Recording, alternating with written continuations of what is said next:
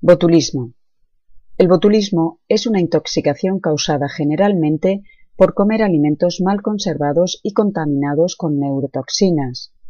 La toxina botulínica es una neurotoxina producida por la bacteria Clostridium botulinum, un bacilo anaeróbico que abunda en el suelo, en el tubo digestivo de animales, de los humanos y de algunos pescados.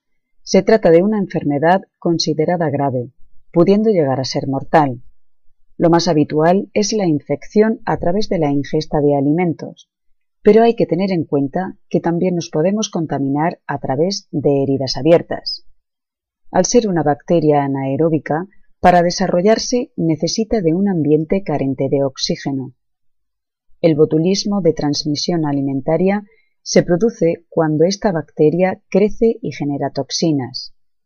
Esto puede suceder en productos que carecen por completo de oxígeno, que estén conservados a una temperatura incorrecta, indebidamente procesados, enlatados o embotellados. Los alimentos causantes de la transmisión del botulismo son las conservas, animales o vegetales, en las que se ha realizado un tratamiento incorrecto de conservación. Puede aparecer en pescados envasados al vacío, ahumados, desecados, adobados centros de piezas de carne muy grandes, etc. Las precauciones que debe tomar la industria y los particulares para evitar la intoxicación por botulismo por medio de transmisión alimentaria se basan en las buenas prácticas de elaboración, sobre todo en la conservación e higiene.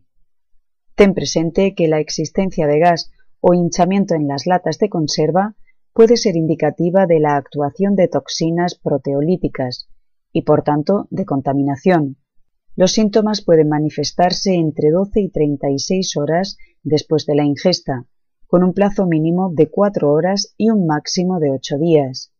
Y la tasa de mortalidad es de hasta un 10% de los afectados si no se realiza un diagnóstico precoz y se inicia rápidamente el tratamiento. Síntomas.